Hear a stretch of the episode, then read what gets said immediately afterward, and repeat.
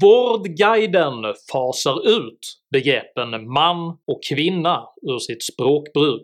De språkliga riktlinjerna för Vårdguiden 1177 lyder uppmaningen att undvika orden kvinna och man, pojke och flicka. Är detta ett progressivt steg mot en mer inkluderande kommunikationsform, eller kontrafaktiskt och förvirrande? Meningarna går isär, som cis och trans. Jag heter Henrik Jönsson och jag är en oberoende libertariansk entreprenör och samhällsdebattör. Varför är frågan om könsbegrepp så känslig?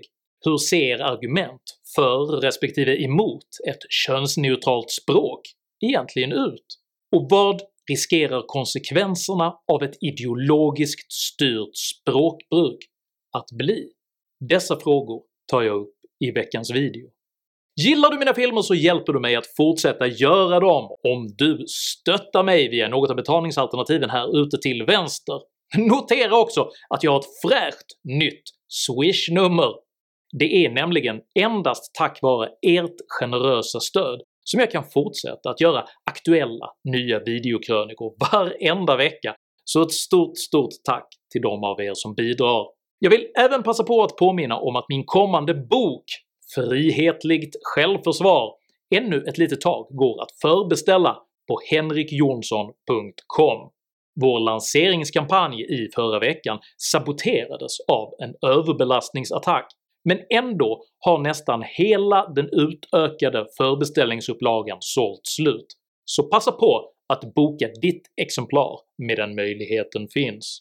Är du ny här på kanalen så kan du dessutom med fördel prenumerera här nedanför och klicka på den där kontextberoende klockan, men se framförallt till att prenumerera på mitt kostnadsfria veckobrev som finns länkat i videons beskrivning. Då missar du garanterat aldrig när jag släpper nya videos, vilket jag gör med inkluderande regelbundenhet varenda lördagsmorgon klockan 08.00 svensk tid. Idag pratar jag om kön, konflikt och kommunikation. Häng med!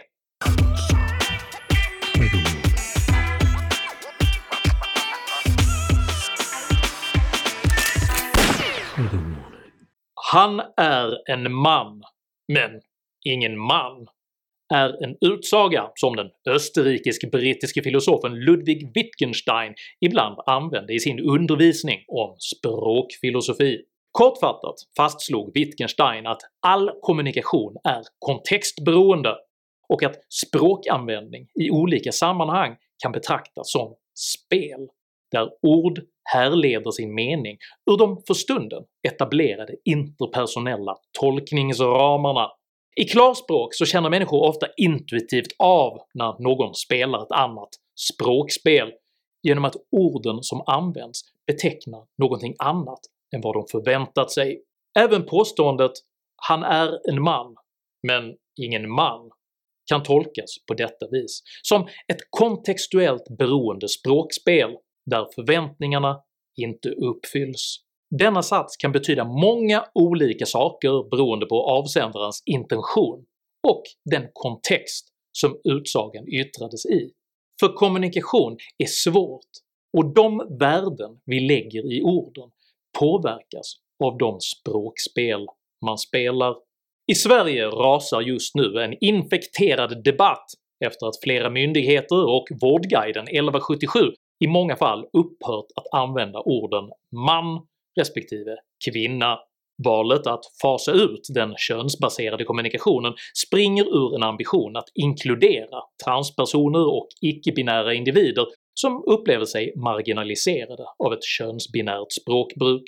Frågan är komplex och har väckt mycket starka reaktioner. Sveriges före detta utrikesminister Margot Wallström uttryckte kritik mot det nya språkbruket både i en debattartikel i Aftonbladet och på Twitter, och bemöttes själv med hård kritik från bland andra journalisten och aktivisten Bilan Osman.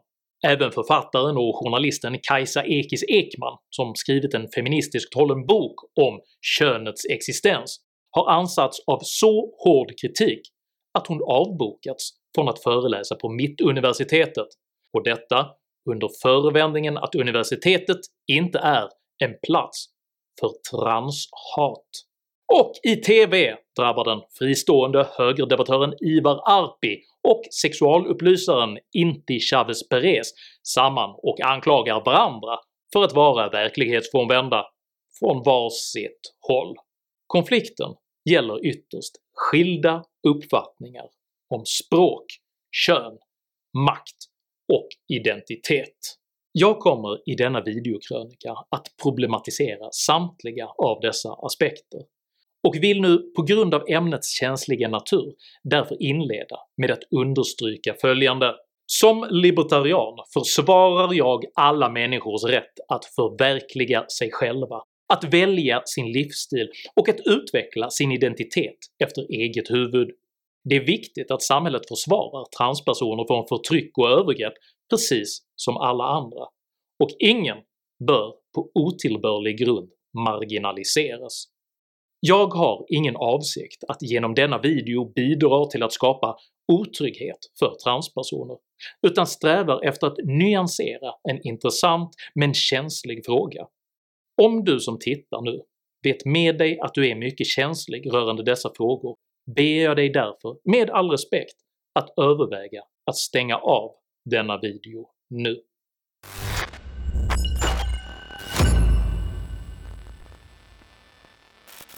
Begreppet trans är latin och betyder “bortom” eller “på andra sidan” och återfinns i denna mening som prefix i ord som till exempel transparent, transatlantisk och transcendent. I identitetssammanhang används ofta begreppet transperson för att beskriva en individ som inte följer majoritetssamhällets etablerade könskategorier. Transpersoner är dock på intet sätt någon ny företeelse utan har förekommit genom hela historien. Redan för 4000 år sedan refererade sumeriska texter till ett könsöverskridande prästerskap kallat galaiter, och i det gamla Grekland existerade ett snarlikt prästerskap kallat gallus, vilket bestod av män som bar kvinnokläder och som dessutom inte sällan lät kastrera sig. Ett mer närliggande historiskt exempel är den franske transpersonen och adelsmannen med det formidabla namnet Charles Genevieve Louis Auguste André Timothée Déon de Beaumont, i folkmun känd som “Riddaren av Déon”. Dion, som var född som man, titulerade sig “Mademoiselle” och bar mycket flamboyanta kvinnokläder och var även en mycket kompetent fäktare. Den 9 april 1787 besegrade Dion till och med den ärevördige bergmästaren Monsieur de Saint-Georges i fäktning, iklädd peruk och långkjol. I vårt moderna samhälle pågår just nu en mångfacetterad kamp för att stärka västerlandets acceptans av transpersoner. Den del av transkulturens kamp som gett upphov till dagens konflikt gäller makten över språket, och mer specifikt över begreppen man och kvinna. Under de senaste veckorna så har debatten varit hård efter att det uppmärksammats att flera myndigheter och Vårdguiden 1177 i flera sammanhang valt att sluta skriva man och kvinna. Den primära konfliktytan står mellan majoritetssamhällets biologistiska syn, vilken betraktar könet som en uppenbar och materiell fakticitet, och transrörelsens huvudsakliga uppfattning att könet är en social konstruktion där könsgränser betraktas som ett flytande spektrum snarare än som en hård gräns. Konfliktens huvudargument sammanfattades i veckans Aktuellt av högerdebattören Ivar Arpi och av journalisten och sexualupplysaren Inti Chavez Perez. Förnekelse av den grundläggande mänskliga biologin och jag anser inte att man bör delta i det som myndigheter. Det här handlar om att eh, kommunicera eh, korrekt, eh, faktamässigt. Det handlar om att vara tydlig och det handlar om att vara eh, inkluderande. Båda debattörerna upplever sig försvara en rättfram och tydlig verklighetsbeskrivning, men har samtidigt diametralt olika bilder av vad tydlighet och verklighetsförankring egentligen innebär. Skillnaden tydliggörs dock i Perez uppföljande utspel. Ivar pratar ju inte om verkligheten, utan verkligheten är ju så att i Sverige eh, så har vi slutat att tvångssterilisera transpersoner. Eh, och det gör att det finns juridiska män som blir gravida.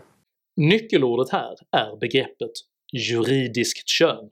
Lagen Fastställande av könstillhörighet i vissa fall från 1972 stipulerar rätten för svenska medborgare att efter egen ansökan få fastställt att han eller hon har en annan könstillhörighet än den som framgår av folkbokföringen.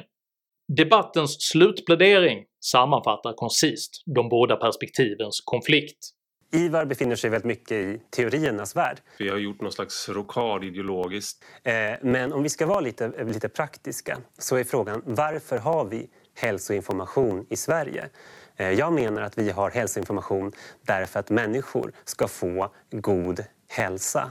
Och då blir det bra om när man blir bemött, man blir bemött bra, man blir sedd. Det är jättebra. Båda skribenterna anser sin motståndare sakna kontakt med verkligheten. Arpi uppfattar elimineringen av traditionella könsbegrepp som verklighetsförnekande och Perez uppfattar övergången till ett kroppsligt snarare än ett könsligt tilltal i vården som juridiskt mer korrekt. Båda debattörerna har på sitt sätt rätt samtidigt.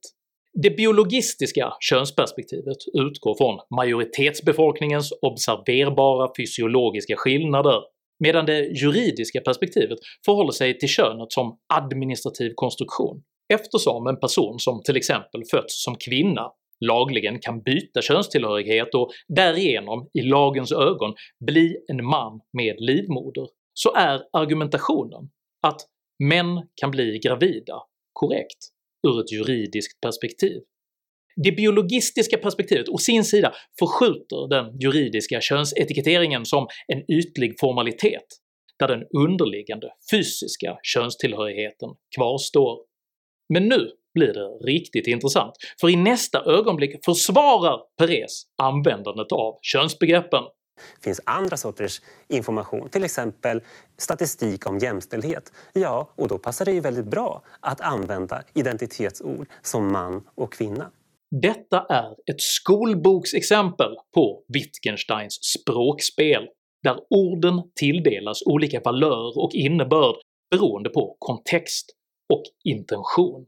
Perez överordnade intention är att bekämpa uppfattat förtryckande strukturer.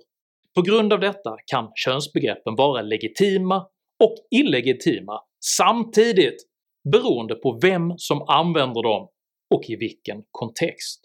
När könsbegreppet riskerar att kränka en minoritet är det således fel att använda dem, men när könsbegreppet kan hjälpa en minoritet är det rätt att använda dem. För den som spelar ett maktanalytiskt och intersektionellt språkspel faller sig detta så naturligt att man sannolikt inte ens reflekterar över det. För utomstående leder det däremot till konflikt och förvirring.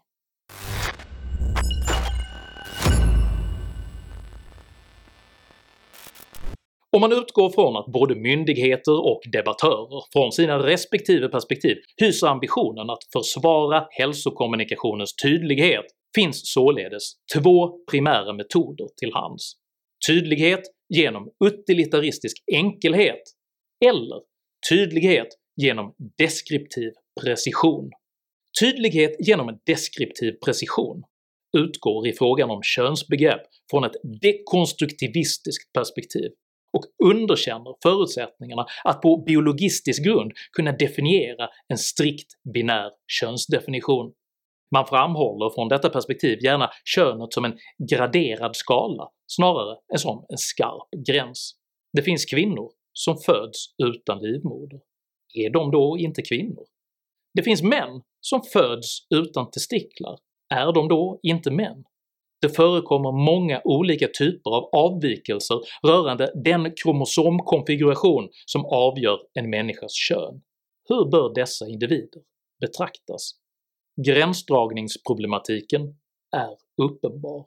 Men gränsdragningsproblematiken är faktiskt uppenbar överallt i samhället.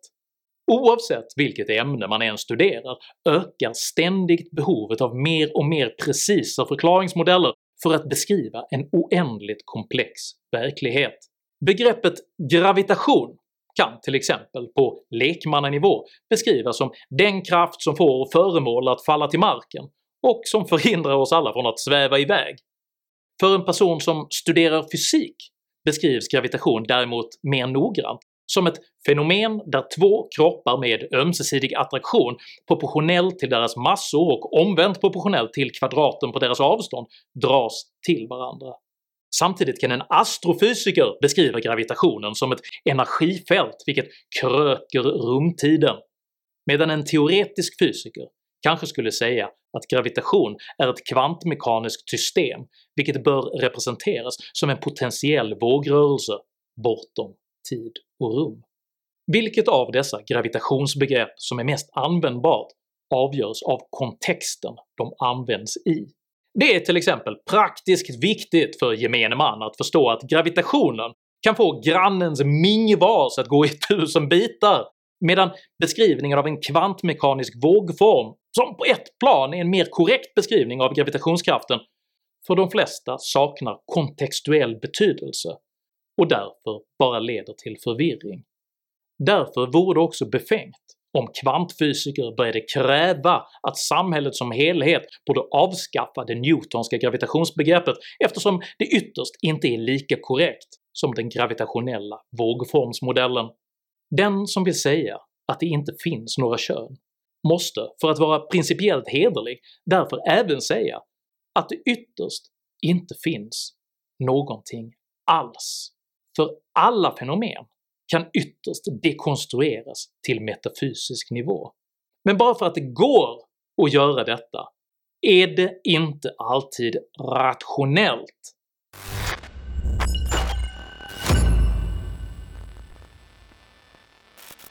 Inom kommunikationsvetenskap betraktas begriplighet i masskommunikation som ett mycket svåruppnått ideal, vilket kräver extrem tydlighet och mycket god förståelse av mottagarledets referensramar.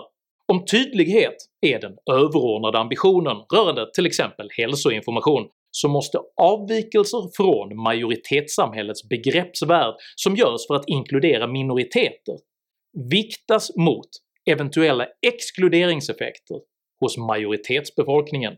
För att tala klarspråk, om du till exempel ersätter det bekanta begreppet “kvinna” med livmoderbärare.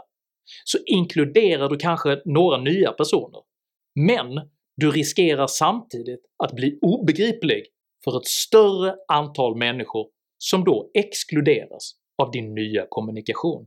Enligt en undersökning som Folkhälsomyndigheten gjorde 2015 identifierar sig ungefär 0,4% av Sveriges befolkning som transpersoner det är naturligtvis utmärkt om en språkförändring hjälper dessa individer att bli mer benägna att ta till sig hälsoinformation, men denna vinst måste även pragmatiskt vägas mot de 99,6% av befolkningen som riskerar att förvirras av eliminerade könskategorier. Det är även angeläget att minnas att Sverige också hyser ett stort antal nyanlända människor med mycket stora språkliga och kulturella barriärer. Ett institutionellt avskaffande av könsbegreppen kommer sannolikt att påtagligt försvåra kommunikationen med dessa individer ytterligare. Och för att avsluta detta kapitel med en koan-liknande frågeställning. Vad transitionerar en transperson till om man inte kan tala om kön? Jag fick ställa denna och flera andra frågor till Sanna Forslund som är entreprenör och transsexuell. Hej Sanna Forslund! Du är företagare och beskriver dig själv som transsexuell. Ja, det stämmer. Kan du förklara för en cis-publik varför frågan om könsidentitet är så känslig för vissa transpersoner? Det hade inte behövt vara så känsligt tror jag som det är idag. Jag tror det är för att man har, har det har exploderat och massa andra människor som inte förstår sig på detta överhuvudtaget har kommit in i det. Och folk allmänt överlag tyvärr har börjat bli, man letar bekymmer till sig. Istället för att se vad man kan göra bra och bli bättre på så letar man bara på vem som kan tycka synd om en. Författaren Kajsa Ekis Ekman har ju skrivit en bok om kön som av många uppfattas som väldigt kontroversiell och hon avbokades därför från att föreläsa på Mittuniversitetet. Kan du förstå den reaktionen och vad tycker du om det? På sätt och vis, ja.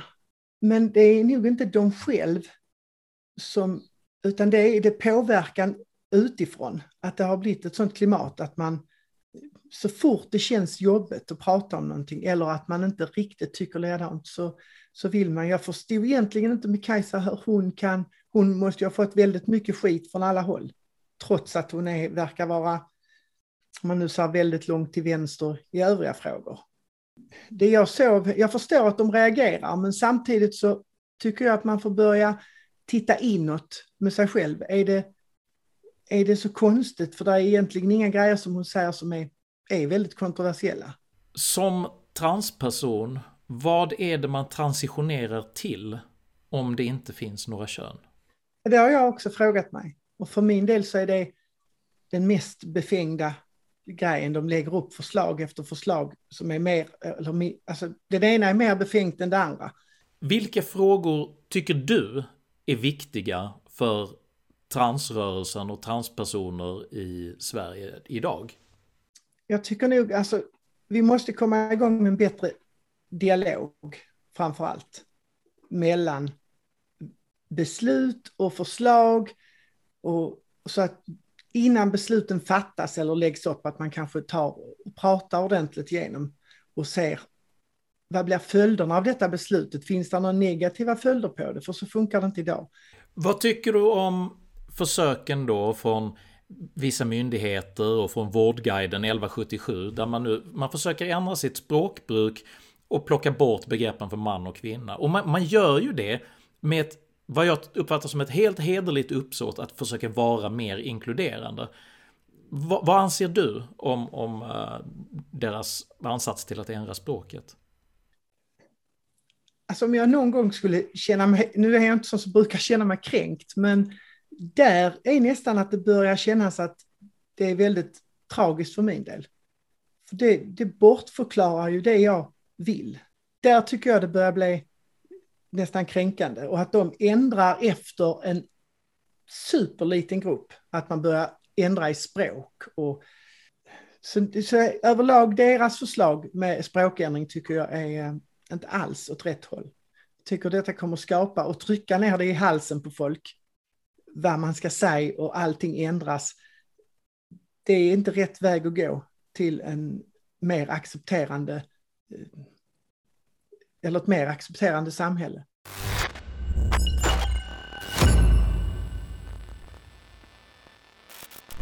Önskan att visa minoriteter hänsyn genom politisk styrning av språket är strukturellt problematisk oavsett vilka behjärtansvärda ambitioner som ligger bakom för den statsmakt som tillskansar sig verktyg för att reglera språket skaffar sig även verktyg för att styra medborgarnas tankar. Detta var upprinnelsen till den konflikt som gjorde den nu brutne kanadensiske psykologiprofessorn Jordan B. Peterson till ett internationellt fenomen. Konflikten presenteras ofta felaktigt som att Peterson vägrade ta hänsyn till transpersoners önskan att bli tilltalade med sina självvalda pronomen. Detta stämmer inte. Petersons kritik gällde statsmaktens ambition att börja lagstifta om språket, med resultatet att han anklagades för transfobi och förhindrades att tala på många universitet. När Mittuniversitetet avbokar Kajsa Ekis Ekman agerar de på samma sätt som de nordamerikanska universiteten gjorde mot Peterson. Ett respektfullt avvikande perspektiv likställs med transfobi och transhat.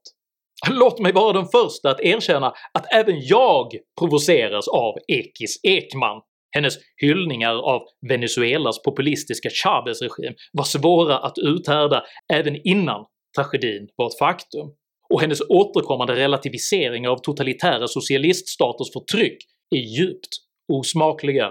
Men inte heller detta är på något sätt grund för att förhindra henne från att tala om universiteten inte längre kan tillåtas vara den plats där intellektuellt prövande perspektiv får mötas i kritisk men respektfull dialog, var ska det då ske?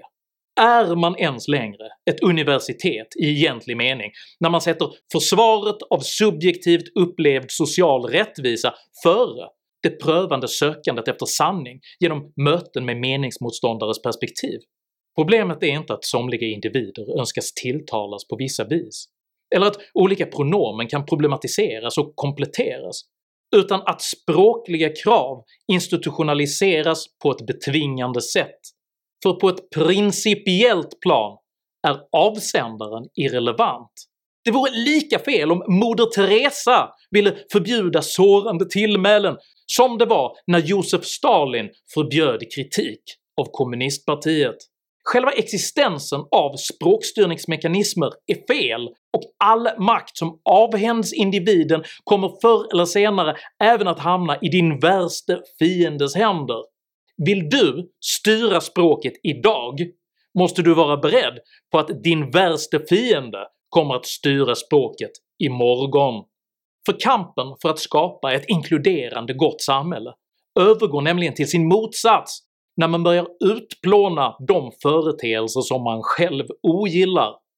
Och för att besvara Wittgensteins inledande citat vill jag personligen låta hälsa Oavsett hur du uppfattar en man bör du under inga omständigheter förse honom med munkavel. Tycker du att språk och yttrandefrihet bör överordnas subjektivt upplevda kränkningar? I så fall tycker jag att du ska dela den här videon med dina vänner, och varför inte prenumerera på min YouTube-kanal när du ändå är i farten? Har du egna erfarenheter av språkliga regleringar? Dela i så fall gärna med dig av dina upplevelser i kommentarsfältet här nedanför. Jag uppskattar all respektfull kommunikation. Tänk dock på att alltid vara artig, även mot dina meningsmotståndare. Jag accepterar inte aggression, personpåhopp eller rasism i mina idédrivna kommentarsfält. Tack för att du som kommenterar respekterar detta. Jag heter Henrik Jönsson, och jag anser att ett inkluderande samhälle vilar på tolerans snarare än på kontroll. Tack för mig, och tack för att du har lyssnat.